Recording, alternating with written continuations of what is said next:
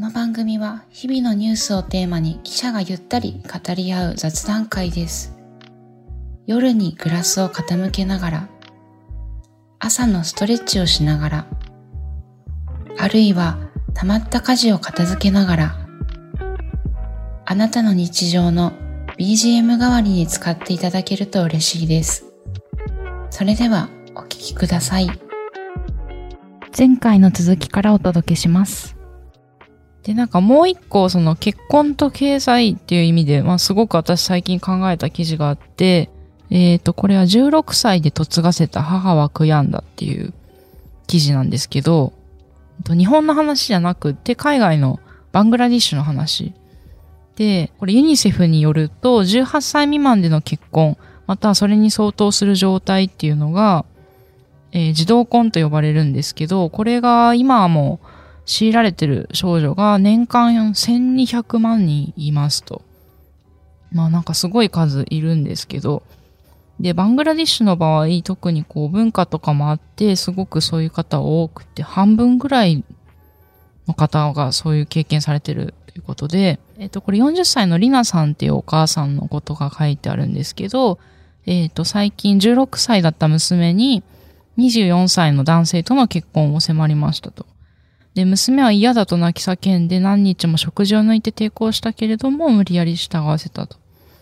で、まあなんでかっていうと、まあいろいろ背景はすごいあるみたいで、まずこのお母さんが手術をしたりとかしていて、夫も働いてるんだけども、なかなか家賃も払ったりしてると、残りの額がもうなくなってしまう。で、自分自身も13歳で結婚して学校で勉強ほとんどできなかったと。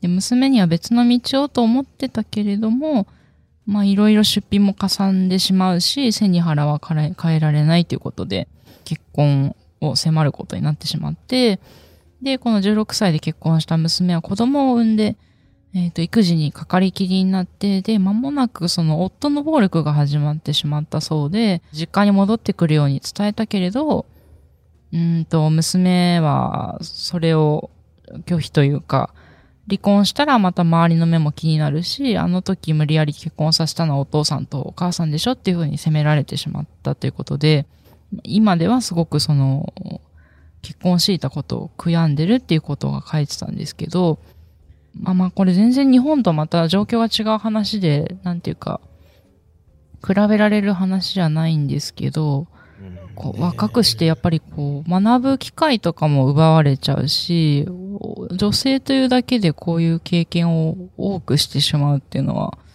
今も世界であるんだよなっていうのをちょっと改めて、うん、考えさせられましたね。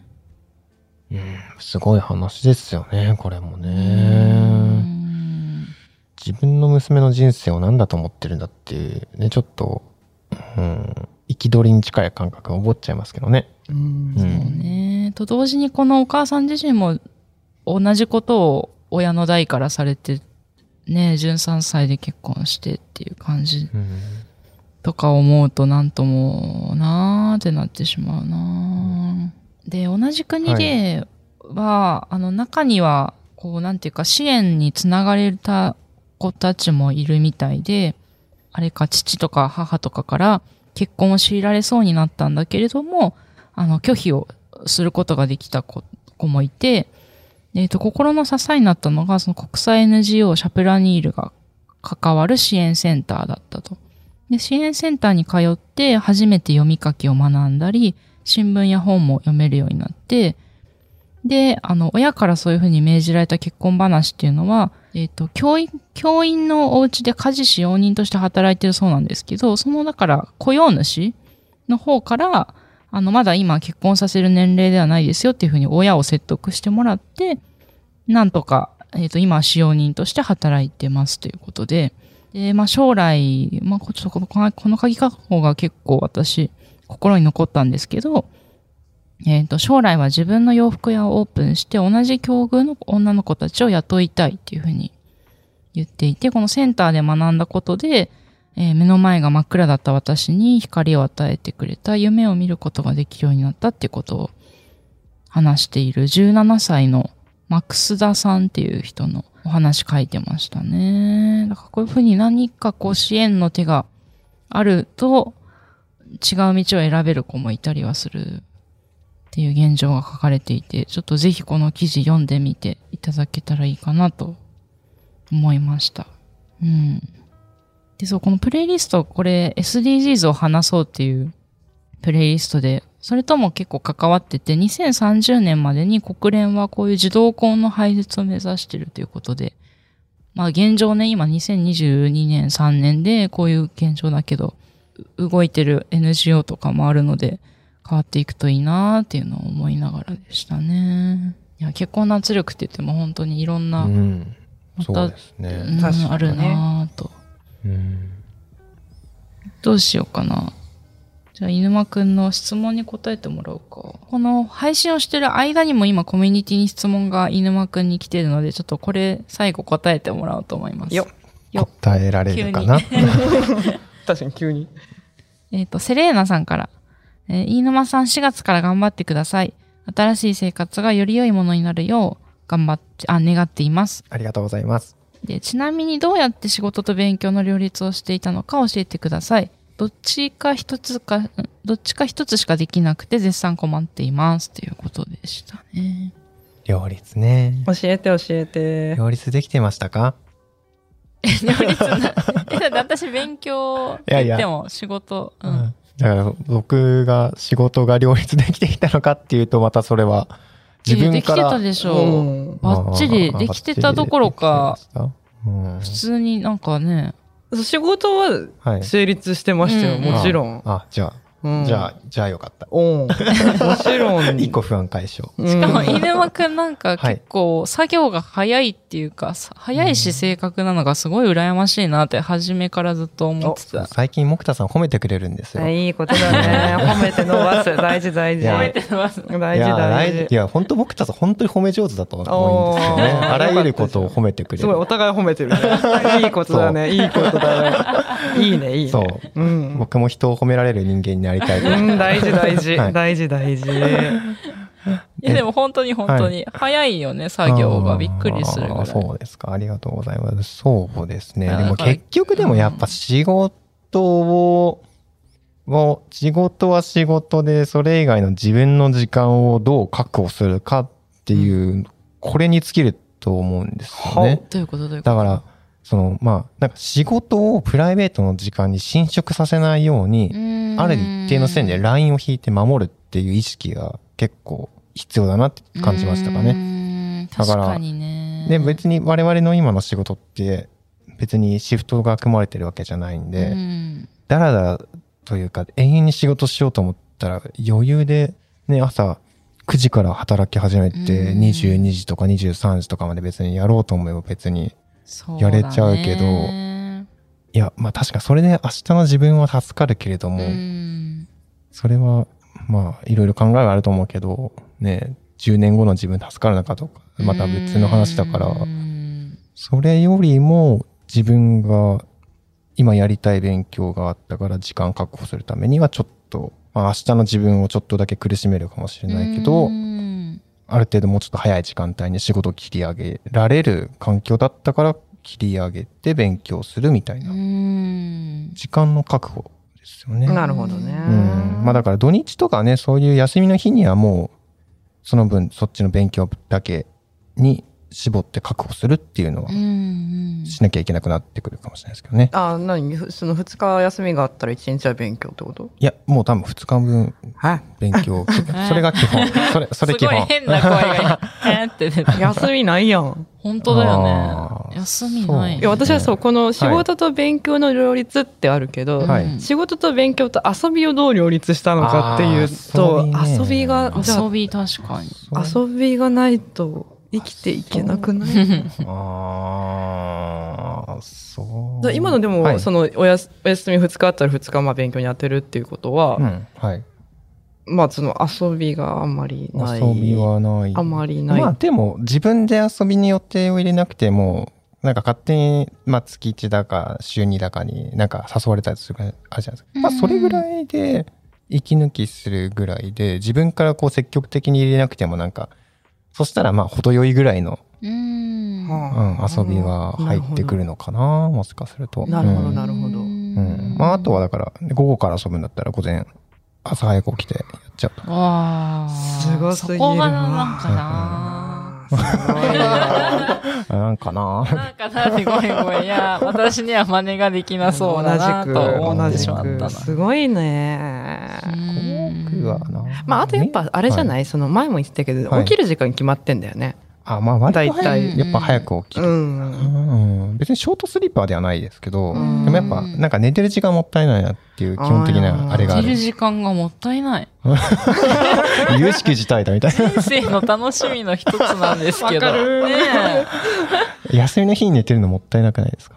え、私全然14時間とか寝る。えあね、逆にね、まあそれは置いといて、う。ん。そうだからそう起きる時間が決まってて活動する時間が長そうだなっていうイメージはもともとあったんだよね。あるかもしれないですね。確かに確かに。その起きてる活動時間をどう割り振るかみたいな感じなのかなっていうのは、うん。そうですね。イメージ的にはあったけど、はい。まあ、確かに。でもやっぱ仕事がね、自分でコントロールできなくて、ふうん。ね、もう上からやっぱ振りっぱなしだったら確かにそれは無理だなっていうそうなのは思う。んですよね。確かにね。私たちの仕事は本当にフレックスタイムだから、うんまあもちろん収録時間だけはこうね、なんか日中で固まってるけど、それ以外の編集とか勉強、勉強っていうかその番組作りに向けた準備とか、なんかそういうことは本当にね、好きな時間にできるようなうん。ね、パソコン持ち帰って家で、今在宅も多いし、そういう割と自由度が音源編集は高いから、そうですね。ううんん。それこそでもこの音声編集の仕事じゃなくて、紙面編集のうん。時は、まあシフトだったんで、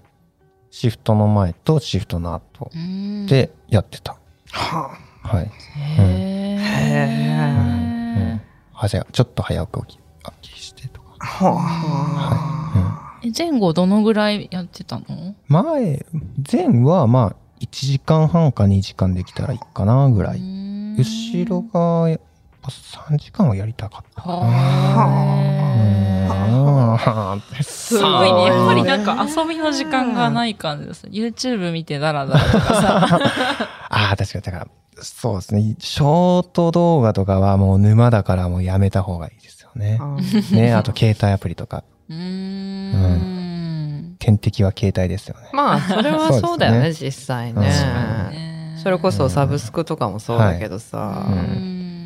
でも前、思ったんです。なんか神田さんがなんか別のとこでなんか言ってたのを、はあと思ったのが、うん。大学時代にこうたくさん勉強した人は社会人になったら勉強したくなるみたいなことを言ってて逆に僕はねあのセンター試験とか受けてないから、うん。はあ。だから逆に今ちょっと勉強したくなってるのかもしれない。はあ。っていう節はあるかもしれない。え、先導試験は受けてないの？受けてないんですよ。あの指定校推薦なんで。なるほど、ね。なるほど。はい、うん。お気楽に生きてきたので。は あいや、でもだとしても、うん。そのやっぱりその時間の管理をして、うんそうです。時間の管理に尽きるんじゃないですかねそうかもしれないね。うん。その、まあ、それこそ2時間とか3時間とか決めてっていうのを自己管理でややるわけじゃない。うん。そうですね。うん。はあすごいわ。まああとはお金払っちゃうとかじゃないですか。あー。お金払う。まあね。もうジムに行くときにさ、ジムにお金払ったらもう行かざるを得ないとかあるじゃないですか。あー確かに。自習室的なとことか行ってたりしたの、犬間くん。あ、それは言ってないですね。う。うんん。え、じゃあ犬間くんの場合は別にお金を払わず、家とかで勉でも、あの、強してた。通信教育の、あ、まあそっかそっうんか。そういうのは払ってたのでう、ん。確かにそういうのがあると、これをね、元取らなきゃじゃないけど、うんそうこの分は勉強しなきゃみたいな、あるかな？うん両立できたのかどうかはまた今後のあれですけど。うーんうんいや、まあでも、まあまあでも本当ヒントはいただきましたね。そうそうそう終か。わった後に飲めばいいんですよ。うんあ、お終わった後に？勉強。勉強終わった後の一杯が。う。うんん。そうね。はい。そうだね。うんヒントになったな、すごく。うんだそうですよ。はい。はい 早起きです。早起きか。朝日新聞。ポッドキャスト。ながら聞きできるポッドキャストって私の生活スタイルにちょうどいい。朝日新聞のニュースレターに登録すると編集者が厳選したニュースがメールで届くよ。思いがけない話題にも出会えるよね。ちょっと新しいニュースの読み方。朝日新聞いやでも今後も多分飯沼くんへの質問って、あの、どんどん出てくると思いますので、まだまだね、答える、はいあの、いろんな番組にまだ出演3月していきますので、そうですね。どしどし。今この配信が結構遅遅めの方じゃないですか。あ、そっか、そうだそう 間違った。これさ、これ配信してる頃にはもう飯沼くんがあと数日でいなくなっちゃうかもっていうタイミングでね、してるんだ。寂しい。う、う、う、う。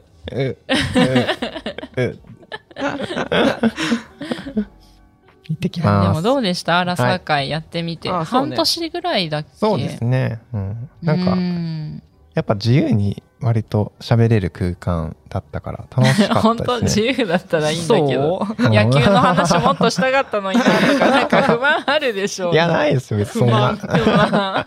野球の話はそこそこでいいです。そこそこでいいんだ。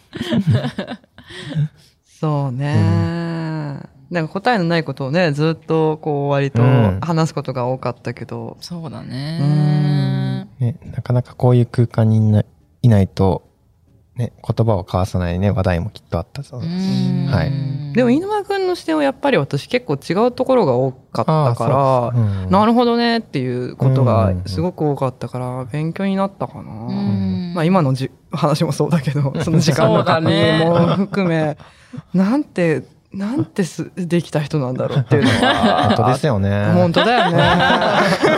本当ね。褒めて伸ばして。褒めて伸ばされて。そうそうそうそう。なんかすごいね、勉強になったね。うん。次は誰が入るのかな？どうなるって言ってる頃にはもう決まってるのか決なまってるかもしれないですね。これが配信される頃には。うんむしろ我々がこうスカウトに行かなきゃいけないんじゃない？そうですね。うんそんな受け身でなくこうスカウトしに行くっていう確かに。のもあり別に、かもしれないそっか、別に音声チームに入ってなくてもね、この辺の中で、とかね参加できるような人だったら別にいいかもしれない。うんいや、でも、真田くん、飯沼くんとどんどん旅立っちゃって、なんか寂しい限りです。ここのポジションの人はいなくなるのか。確かに。確かにそうだね。本当だよ。寂しいですな。うん。うん。まあけど野球見に行ってくれるって言ってたし。あそうだそうだ。行こう行こ行きましょう。神宮球場。う神宮へ。うん神宮行こヤクルトの傘振りましょうか。ううんやろうやろう。そうしようそうしよう。じゃあ、そんなところでうん、良いですか？アラサー会聞いてた皆さんへのメッセージなどあったら。そう ですね。えーっと、までも、飯沼くんのこう、愛想笑いとかもさ、みんな、こう見守ってくれてたわけど、あったね。見るっていうか、き聞いて、耳でこう、ね、温かくあ、本当ですね。応援してくれてたわねけだよ。このね、なんか自分で聞くと引き笑いとか嫌なんですよね。そうなんだ。でもやっぱ最初と比べたらもう MC も全然上手になったし本当ですか？さはい。ありがあととうございます。心開いてくれて喋ってくれてる感とかもね多分あると思うんだよなそうかも初期に比べるとね、はいと確かに一番当最初3人でやった時に、うんなんかはいなるちゃんと、飯沼くんの心開くの、そうそうそうそうできるかなみたいな、そう話した記憶が蘇ってきた。ねあったよね そんな時期もあったよねあ、そんな時期があったんですか。あったあった確かに。それはご負担をおかけいたしまいす。やそんなことないけどうんまあ確かにそのことと比べると多分ね、より自由に話せているそうかもしれのないねかもしれないですね。経験を積んでね経験を積んで、い。んうん。そんなね、なんか取り留めのない話をたくさん聞いてくださって本当にありがたい限りでございます。本当に。うん。他の番組とかだとね、割とこう MC でね、うんテキパキテキパキというか、なんか、好きな質問どうしようみたいな感じでやるけど、うんここだとなんか、ノンメンタラリとやらせていただいてだらりと。ノンメンタラリなのねいいさいいさうんやらせていただいたので、本当のびのびと、よかったうんうん 参加させていただきました。お二方ともありがとうございました。ありがとうございまこちらこそした。終わり？終わり？終わりかな？終わりものんべんだらりと終わりも本当そうだねマジでノンベンダラリだねぬるっと終わるあ、ぬるっとそうだった。これね紹介しようと思ったんだよ。声声ままだね。急に。ごめんね、これで終わるから、もうマジで。声声音量音量音量、音量。いやいや、この今日は、あの、収録してるの3月3日なんですけど、うん。ひな祭りだ。そう、さようならについてのコラムがね、あって、これちょっと、犬間くんもお別れの季節だし喋ろうと思って。うん何ですか何が出てくるんですか？なんか、あの、論の目っていうコラムで、東京大名誉教授の竹内さんっていう方が、さようならっていう言葉について書いていて、ほう。なんかその、お別れの時ってさ、さようならってあんまり日常ではこう使わないうん。使わなくない？さようならって。さよなら。確かにお別れの時。うん。うん、そうそう。あんまり使わないですよねっていうことで。で、この語源なんですけど、さ、え、語源がね、さようであるならばとか、なんか、さ、あらばみたいな。なんか、なんていうのかな。さようであるならばって文章の途中じゃん。だからなんか接続詞なんだって。